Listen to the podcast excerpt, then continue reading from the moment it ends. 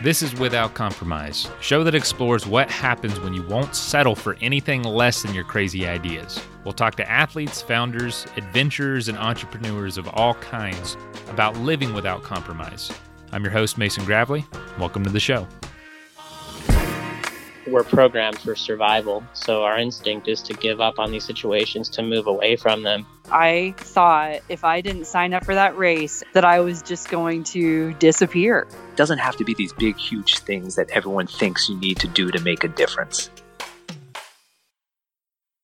Ken Rideout has a story that sounds like a movie script. And I'm just going to go ahead and say this up front. There are other podcasts uh, that go a little deeper into his backstory that I, I highly suggest you listen to. He's got a crazy backstory. Uh, grew up really hard conditions, had a, had a layer of toughness from, from growing up in, in really tough environment. Uh, became a prison guard and saw some crazy stuff. Another layer of toughness that I think is unique for athletes worked on Wall Street, making ton of money, much more than he ever thought he would. Uh, a competitive boxer, a passion that he still has today, hosting a podcast about boxing, and now being dubbed the best 50 and over marathoner in the world by the New York Times. He won the New York City Marathon, the 50 and over division, the Boston Marathon, and came in second in London, Chicago, and Berlin, and has won plenty of marathons just outright. And he didn't get into running until his 30s. And 20 years later, now he's in his 50s and he's faster than he's ever been. He gets faster every year by running consistently 10 miles a day. Like that's his plan 10 miles a day, every day. In this past spring, he did his very first ultra marathon, something that he didn't even want to do, but he thought he needed to challenge himself in this way. It was a run across the Gobi Desert in Mongolia, 155 miles. He's never camped before, but each night he had to sleep on the ground and do all these things every day he's never done. And the craziest thing is he won. And less than a week later, he's on a plane back to America, to Chicago, to race in the 2023 Beer Mile World Classic. And he competed in the Celebrity NA Beer Mile that was presented by Athletic Brewing. And it was a star studded group of folks and some fast runners. Ken also won that. So we thought it'd be a great story to just hear about how he's gotten to this point he's a character, man. And I, I, say right away at the beginning that he, he feels like a movie character that just hasn't been discovered yet or something. He's just got that feel about him. And he's extremely humble, too. I love the way he approaches uh, just how common of a person he is, that it's nothing special outside of discipline and being consistent, the keys to his success. So it was a really cool conversation. I hope you enjoyed as much as I did. And uh, yeah, let's go ahead and dive in. Ken Rideout, welcome to the show. Thank you, brother. Thanks for having me. Yeah, man. You've you've had a busy year. I, I don't know if it's any busier than normal, but uh, something I wanted to to ask you right up front is, uh, you know, hey, we, we would love to have Ken on the show. I started researching you, and I'm like, I feel like I know your face from somewhere. You've got like a famous face. And I don't think I've actually seen you. Like I know I've seen you in places, but I'm like, you do. You look like a movie star. Do you do you get that a lot? You've got one of those faces that just looks like, oh, he's destined to be famous. I don't know that I would say movie star, but I would definitely. When I've been in situations where, like, I mean, I've been super lucky in the past couple of years with the running stuff that people have recognized me. But if I, I feel like if someone asks, recognizes me from running, then I see the other people around start to be like, How do I know you? I know you from somewhere. And my wife has always joked with me about that, that like people always think that they know me. I don't know. Maybe I'm, I guess I'm, have a lot to be thankful for, for sure. But, um, yeah, I never thought of myself as a, a movie star, but um, or any kind of star. But I think that that's what maybe some of the appeal is. Like, I think that I'm pretty like humble and down to earth, and always super cautious of coming across as narcissistic and arrogant, like walk on a fine line of like, I always tell people, I train like I've never won anything, like I'm terrible. But when I show up on race day, I race like I can't lose. I believe, I believe wholeheartedly in myself that no one can suffer more than me. And if they're gonna win, they're gonna have to like go through hell to beat me. But yeah, it's interesting um, dichotomy, if you will, of like training versus racing mentality. But yeah, no, thank you. Very kind. no, no, I just I, I think I had that same uh, reaction that you say other people like they feel like they know you. I'm, I don't know if it's just the face and then the accent, you know, is thick enough where I'm like, it's like a character out straight out of a movie, man. It's funny. Um, but yeah, the, and then you like, okay, this guy's a serious athlete and has done some incredible things. But I want to I want to talk about that. So you mentioned you set out to win a race, but you also leave the door open because you you know you get beat from time to time.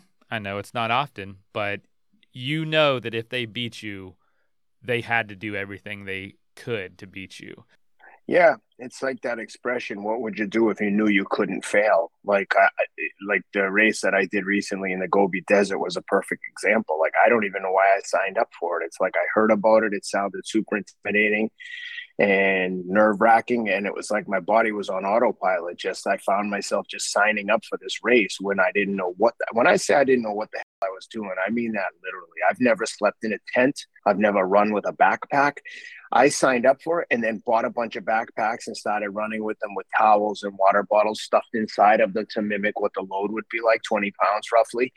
Yeah, bought some sleeping bags, decided which ones were which. And, and I mean, this is all in like four weeks. And um, the whole time knowing that, you know, some uh, I was lucky enough to have partners like Athletic Brewing that were like in it with me and were willing to help support me to get there. And, uh, you know, it's one thing when you sign up and go do a race on your own. But when you have partners in it with you and you like people essentially investing in your success, the pressure and the um, anxiety is insurmountable. It's like the thought of like, if this gets tough, maybe I can look for an exit, which is normal human reaction, right? Like, oh, this is getting hard. Is there a way I can get out of this if push comes to shove? When you have partners like that, you know there's no getting out of it short of death or winning. so, uh, you know, yes, there's always a chance to get beat, and um, that's what keeps us going. Oh, it's it, and to that extent, I've when I lived in the Pacific Palisades out in LA, I won the turkey trot a few years in a row, a couple years in a row, and then it got to the point where like I don't want to keep going and like depriving someone else of the opportunity to win this race because I know I can win. And when you know you can win, it kind of like now I feel like a bully. Mm. Like if I was winning at the Olympics, okay, I'd keep coming back or the World Championships. But you know, winning the local 5K or 10K after once or twice, you kind of like, all right, I I can win this. Like let someone else have a shot at it. So this Gobi Desert run was, you know, you didn't know. You didn't know. There was a lot of new skills, a lot of situations you hadn't been in. Yeah, why, why that race more? Because there's other races like it. What what drew you to that one? Did it just right time, right person reached out? and it was like let's just go and, and i and i do want to ask why why introduce yourself to all that new stuff out of nowhere you didn't like camping you're like you didn't camp you didn't do any of this no. stuff you didn't ultra run why no I, I hated I hated everything about the race with the exception of the running, which is like a love hate. um, honestly, it, the timing, everything just lined up perfectly. I had just finished the Tokyo Marathon, and that was the last of the marathon majors that I had set out to run. So I ran. I went to London, got second, then I won in New York. Then I did. Um, I won in Boston, got second in Berlin, second in Chicago, and then Tokyo was the last one. I was trying to win them all, and I got and I won Tokyo. So I won three, got second in three for over fifty. And someone mentioned this race to me a few weeks after, um, maybe two weeks after Tokyo and four weeks before the Gobi, and, and I just was looking for a new challenge. Not not actively. I just knew I got to find something. Like I don't do well with no with no with nothing on the calendar, even if it was a year in advance. And um, I just saw it. I was like, oh, I'm rolling into good fitness after Tokyo. I might as well use it for something. That race in particular like the stars just align because a race like that doesn't require you to be sharp and and being sharp is like super hard to point to get to in like a fitness journey like i call being sharp is like okay i'm ready to run a marathon once or twice a year or two three times a year where you can peak and you're like okay everything's cracking like my weight is good my my you know muscularity is perfect for running whatever that is for every individual. You're just ready to like empty the tank and red line for two and a half hours. And that that that level of fitness is like rarefied air. So but coming out of that i knew i had a, a great base of fitness. I wasn't necessarily sharp.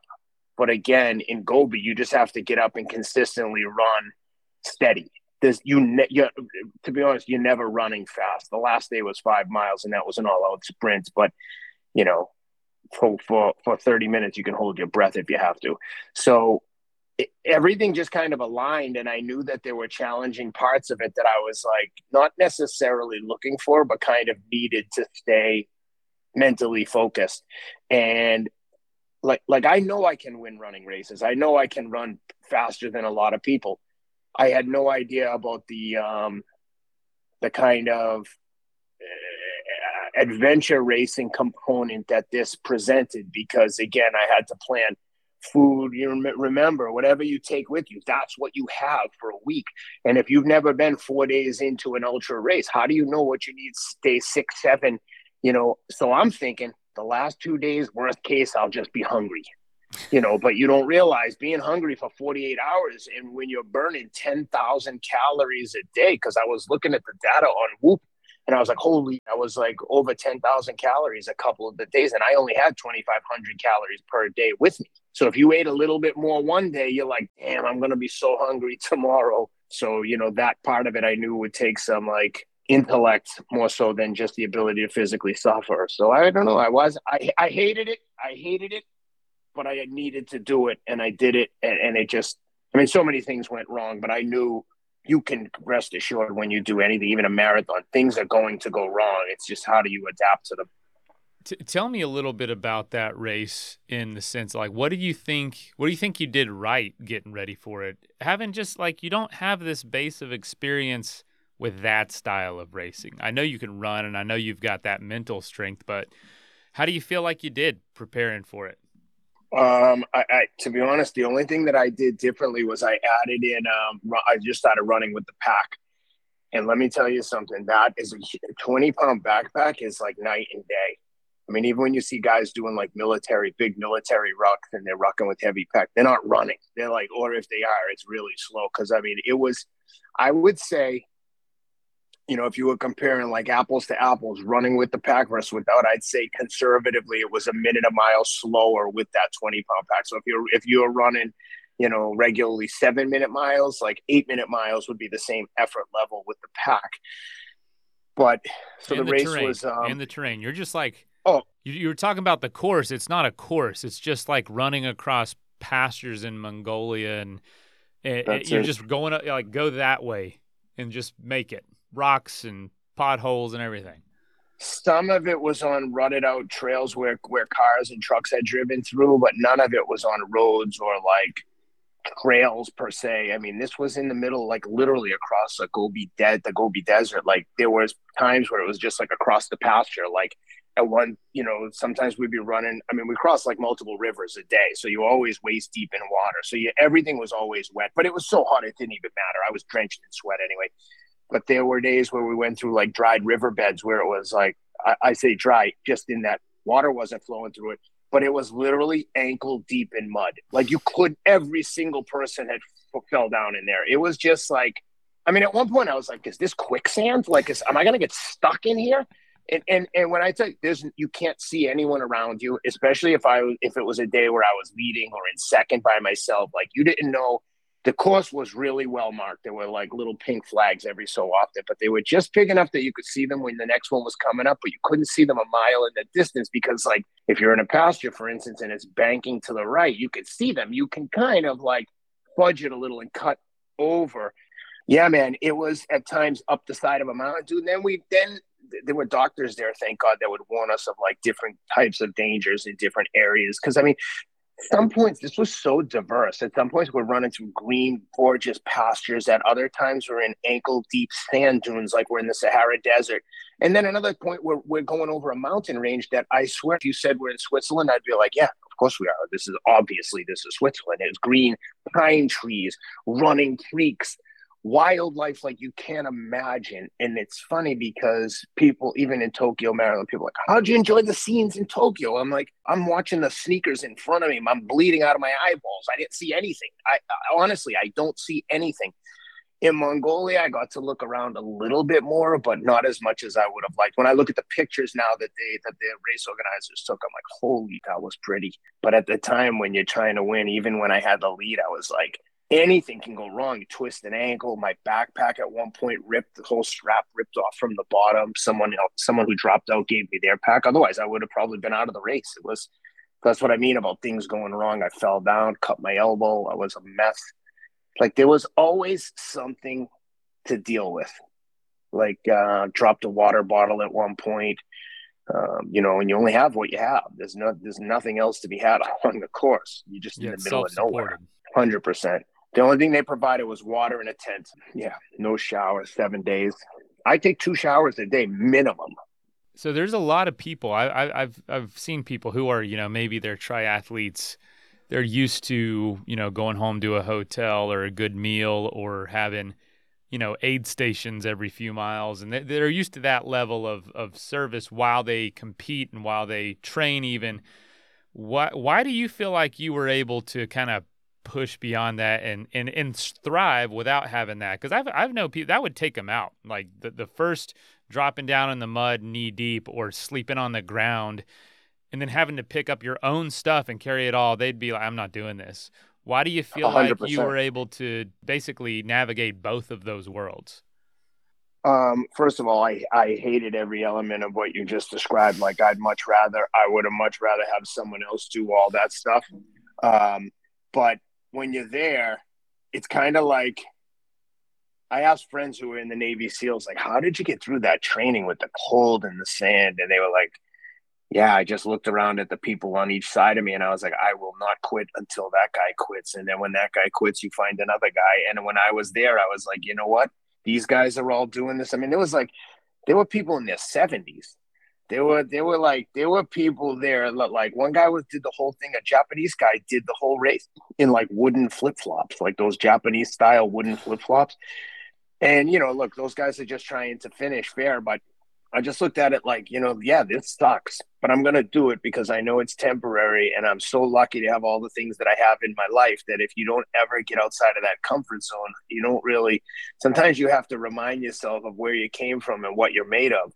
Like a week after I graduated high school, I was working as a guard in a maximum security prison. My brother and stepfather were inmates in this prison. When I look at my life, at my day to day life right now, and my children and the way they live, I'm like, I'm lucky. Like I have everything I've ever dreamed of having from a materialistic standpoint.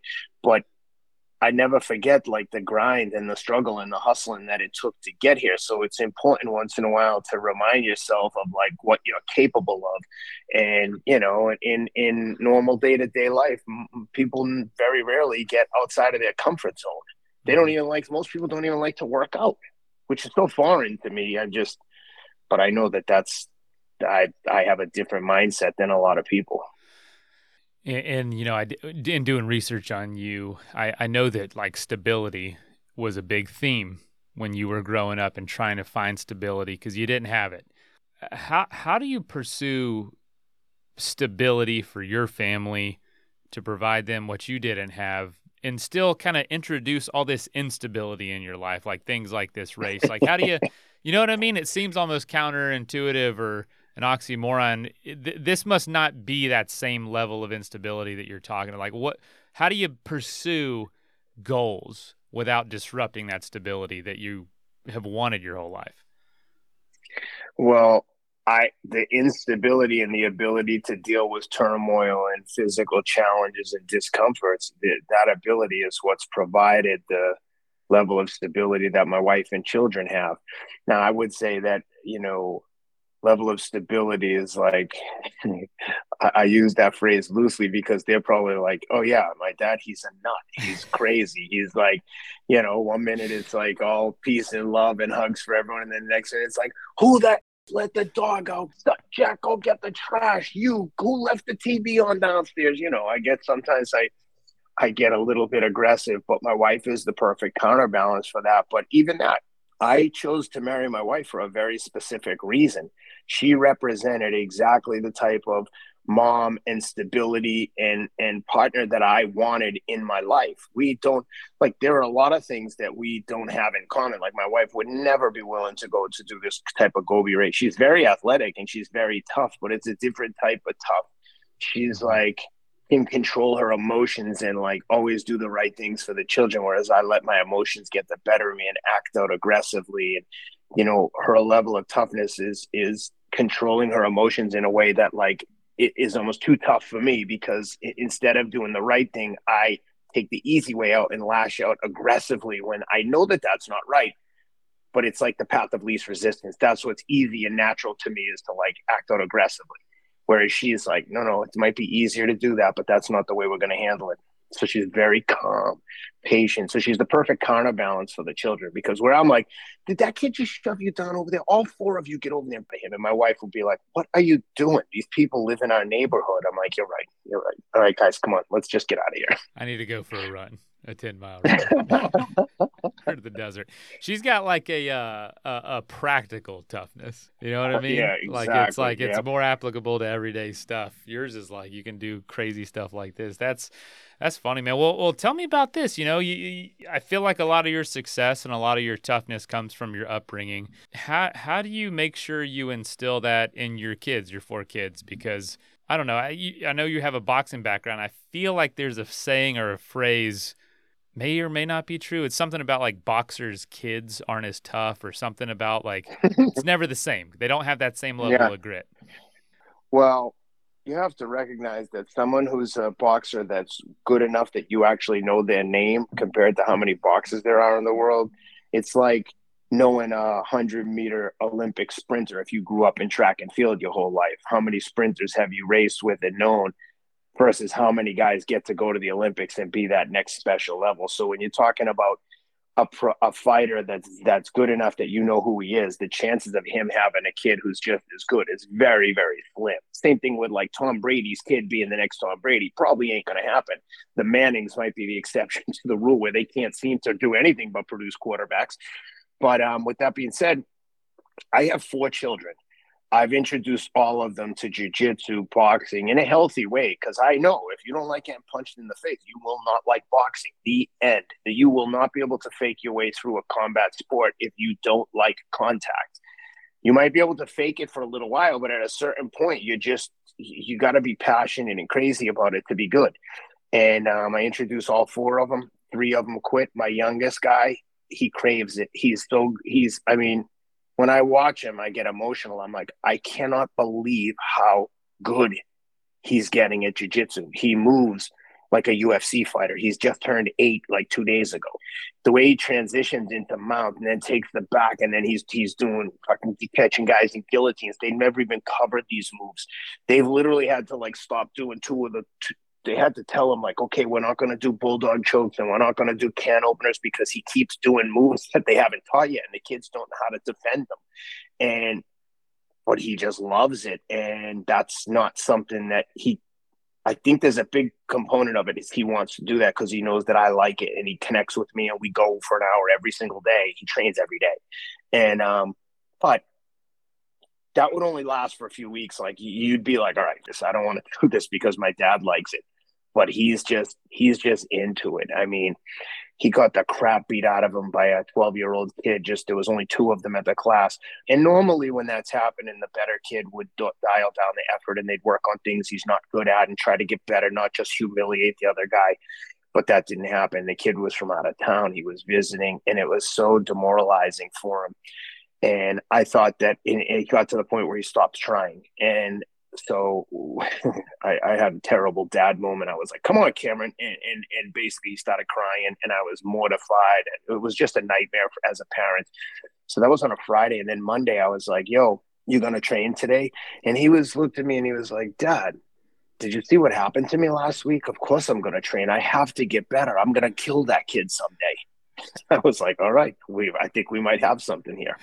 But that's, you can't, I'm telling you, contact sports, football, uh, boxing, jujitsu, anything where there's real contact and like you can get hurt.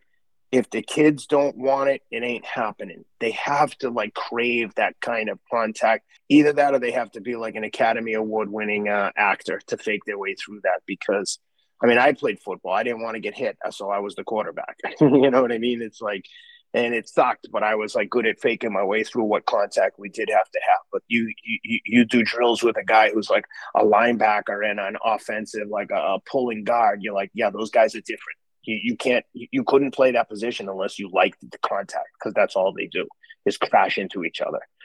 So I got one out of four, and I'm psyched, and I love it. And they boxed with uh, last week in New York. My youngest and oldest uh, had a boxing lesson with Teddy Atlas, so they're like loving it. We've got a bunch of heavy bags in the garage now hanging up that they're uh, working on. So, yeah, hopefully they stay into it. I don't care if they ever fight.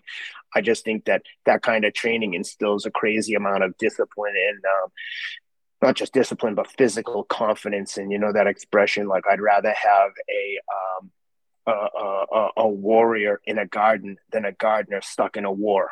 Meaning, you'd rather have someone who's prepared for war but is looking for peace than a guy who's stuck in a war and hoping for peace. Like you, you know what I mean? Like I want them to have the confidence that it goes down, that they can handle themselves. But I'd rather see them putting out fires than starting them.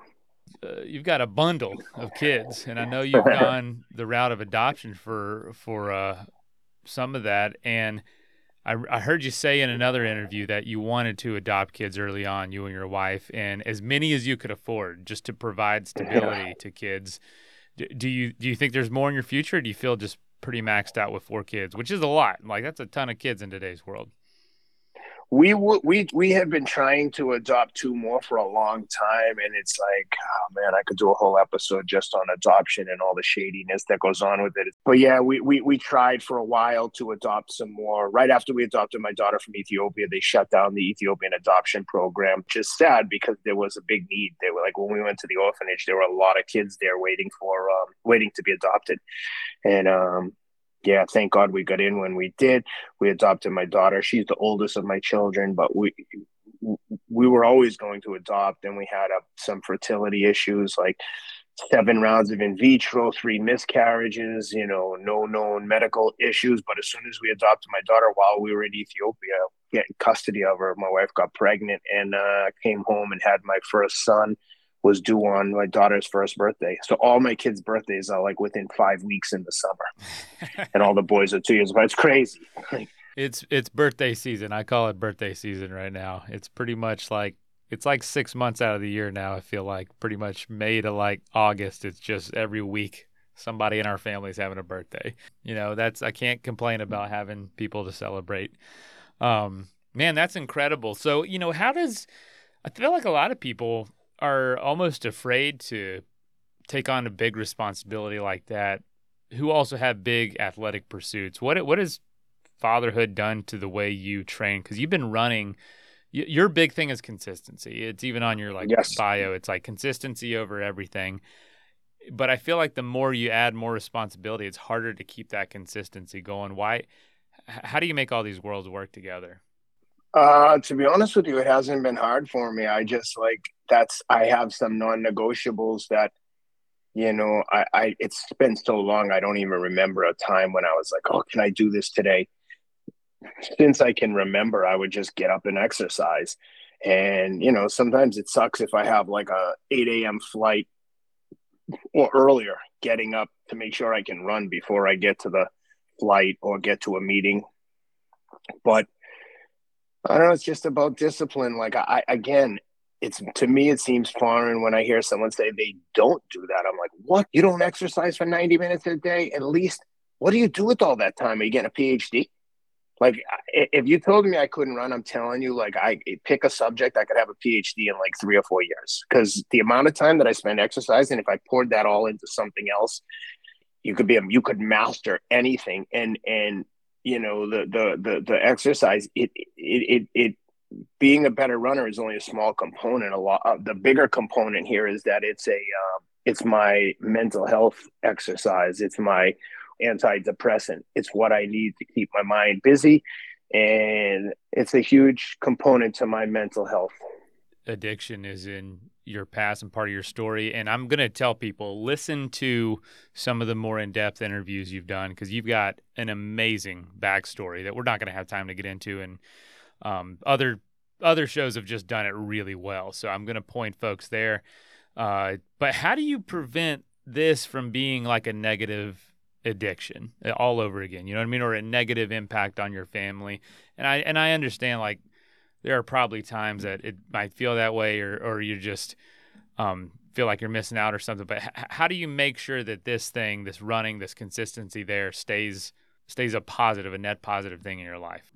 No that's a good question and when i talked about this in depth on the uh, rich roll podcast he, he basically asked the same question and what i said was look i fully acknowledge being like being a being an addict you know addictive behavior. Like I was a functioning drug addict for a good 10 years. When I say functioning drug addict, I know people probably see me now and they're like, oh, he's exaggerating a bit. Well, I took opioids 24 7 for years at a time with like breaks here and there, two weeks, three weeks, where I tried to get sober, couldn't do it, get back on.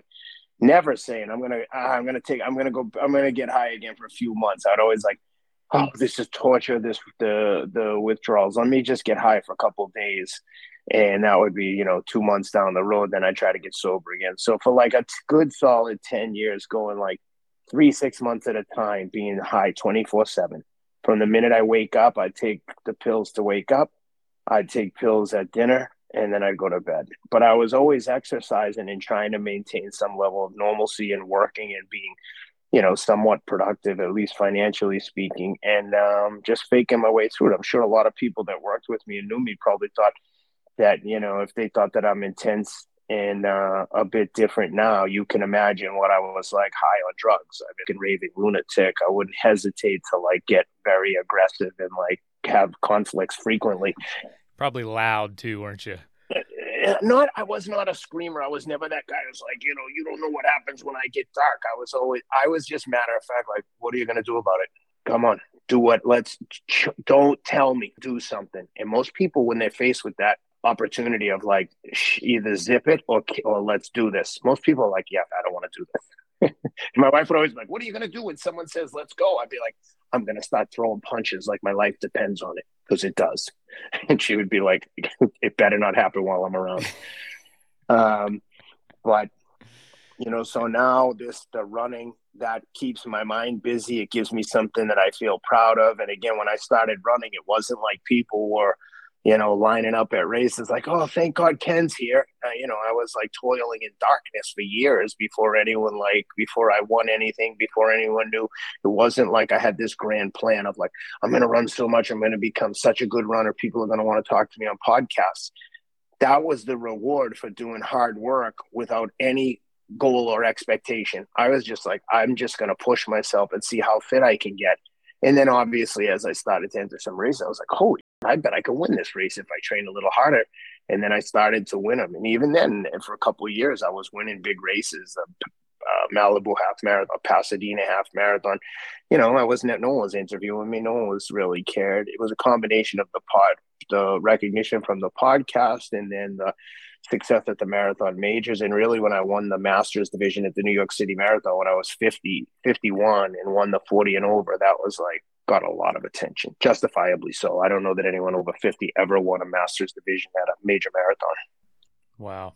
You know, this is really recent too. I mean, ha- has your yeah. have your goals changed now that you see you can win these races? You seem to be getting better every year, faster even. So counterintuitive you know you're getting quicker and faster. It's crazy and i'm sure you're perplexed well i haven't too. i haven't run faster in the last year so i'm like the pressure's on. I'm going to try to run a marathon in the fall. I've got to like run under 228 to like get a new record but it ain't easy. It, no no i was close uh, in tokyo but it's Ken and LeBron trying to beat Father Time, man, and just see when is it gonna when is it gonna slow down? It does doesn't seem to make sense, but because that's I think that's super true. I, I I totally agree. Like going into something without expectations, you're often just a lot more content when things really do work out versus setting this crazy high goal, never getting there, and just being bitter and kind of bleeds in everything else. So I, I feel like you've done that the right way. But now that you're seeing success, what what has changed, if anything, about your expectations with your races going forward, your events going forward, things like the Gobi March,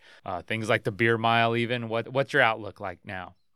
It's certainly a lot different because before I always felt like I was playing with like house money, like, oh, if I win this, it will just be an awesome surprise and that'd be cool. But now, especially after the Gobi race, I feel like, you know, I expect to win when I show up at everything, even if it's just, I don't necessarily say that out loud to people, even if it's just thinking it myself. I'm like, okay, the pressure's on. Like, and like I said, to a certain extent, even with the Gobi, the Gobi March, just having, having brand partners, just knowing that people will watch it was like, oh, this used to be like, let's go, let's see what we can do here to like oh my god now it's like a job you know you feel what it feels like for professional athletes to be out there and like playing for money you know you're like dude what are you doing? Like not only are people going to be angry at you in boston if you don't play well for the celtics but they might not pay you next year you know? So those that that kind of pressure is like a different a, a whole different component to manage at these events something has obviously led to the success of this point and there's something about that you want to hold on to you know keeping it fun keeping it prizing. You're going to have to almost introduce that element of surprise into these events. Maybe by by doing things that you aren't used to doing like the gobi march. There's a ton of new skills in there because i know you got a background in triathlon. Maybe it's swimming events. Maybe it's i, I don't know. What, where's your mind at with that? No, definitely not swimming events. I like swimming, but the idea of swimming for fitness is uh, it is too much. It was like, although you know what, I really do like swimming, but I like swimming in LA where you could swim outdoors every day. Like getting in an indoor pool is disgusting to me. Like I feel like I get out and I'm like just a ball of chemicals. Um, Maybe it's the beer mile. I mean, you you uh, tell, oh, tell yeah, us about yeah. that. Tell us about. I mean, that was your first, and you say your last beer mile, but you won that too. I mean, two very different events. Next year, I'm going for the world record over 50. It's 544. I'm pretty confident I can do that. So you're going to do it again? Hell yeah! But I might have to do it like in the open field and then jump in the uh, the uh, athletic brewing one as a uh, as a bonus. You... But I really want to like see if I can break that world record. So how difficult was that adding that element of, of all that liquid? You you say it was easier than you thought. Yeah, it was definitely easier than I thought. Like drinking the beers was a little bit harder than I thought, but around halfway through the um, halfway through the um, each lap, it started to get easier. So like coming down the home stretch, I always felt like I was running pretty like I was running well versus the first hundred. But we were also drinking them out of a can. I think in the open field, they drink them out of a bottle. I think there's like some different techniques where you can get them down super fast. And now that I know what's entailed and what the record is, like I, I really think I could do it with like just an ounce of training. I was coming off Gobi Desert. I hadn't been running. I was destroyed. I was traveling like, you know, multiple time zones, you know, halfway around the world, came back on a on a Monday morning, flew out there to Chicago Saturday to do the beer mile. Like, wasn't optimal training I hadn't done in terms of sharpness. I hadn't done any fast running in a while. So, like, I think if I had been doing track workouts and really working on speed, you know, I can easily run a mile in like 440 to 450 ish on an open one mile. So to think that you know uh, uh, uh, the four beers adds about a minute. Looking at um the kid who um won the who has the world record, Corey. He's like a 357 mar- uh, miler, and he's running a 430 with four beers. So you figure, call it. It's taken him 33 seconds. Even if it took me a minute, like I should be able to using that math, I should be able to get there.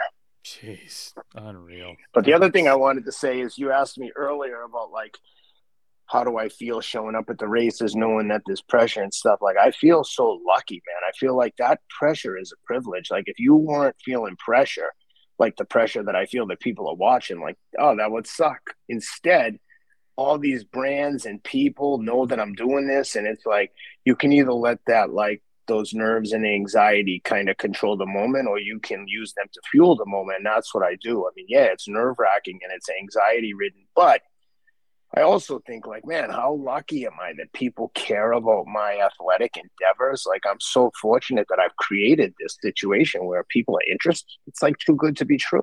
I was doing this for free and like you know, for my own mental health. And now all of a sudden, other people have a vested interest in seeing me be successful. I feel like I'm the closest I'll be to like being a professional athlete. Oh man, that's too cool. Well, I, I tell you what, let, us wrap up with a handful of rapid fire questions, and I'll let you go. Don't have to be one word, but just a phrase or two. Um, but you know, given you know, I know you have tons of free time, so I'm sure you're pursuing all sorts of other things. Uh, what are you most curious about right now, outside of let's say outside of running?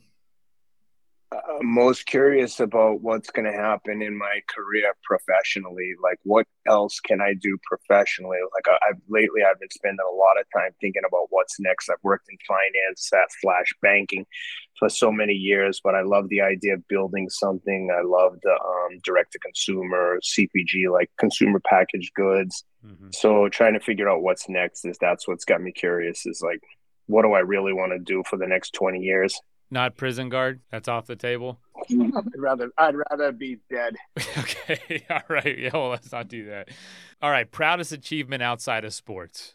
Mm, my family by far. I was just thinking about like, is he getting married, adopting my daughter, having my children? I'd say just collectively, like the family and life, the life that I've built for my family and the people that they are. They're really nice kids, and I am super proud of them. Anytime we go anywhere, I'm proud that this is my family. Like they represent themselves well. They represent us as a team. We talk about this all the time. I'm like, yo, when we're out, man, we're on the same team. Like you go over there and act like a jerk in a restaurant and make a fool of us.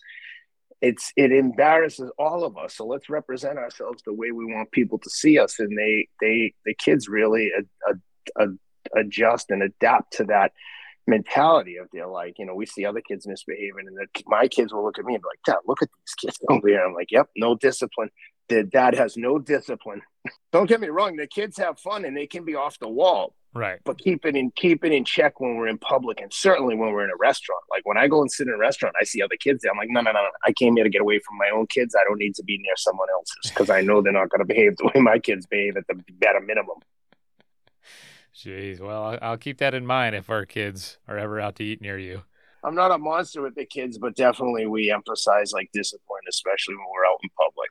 It's like I'm not trying to make anyone else have a bad time because I can't have some discipline with my own kids. You know what I mean? Yeah, absolutely. All right. Th- now, this one I know we were talking about. You might not have an answer exactly, but what is biggest goal not yet achieved? I would say it probably has to do with like profession. Like in a perfect world, I would be building equity in something that I have an ownership stake in. And that's probably the next big goal is figuring out like what I want to do with the rest of my life when I grow up. that's one of my big goals too. Sweet. Um, good to know you ain't figured it out yet. Working on it though. Uh, daily habit you stick to besides running. I know the 10 miles a day is like your thing. I've heard you mention that time and time again. Anything else that's like, I have to do this?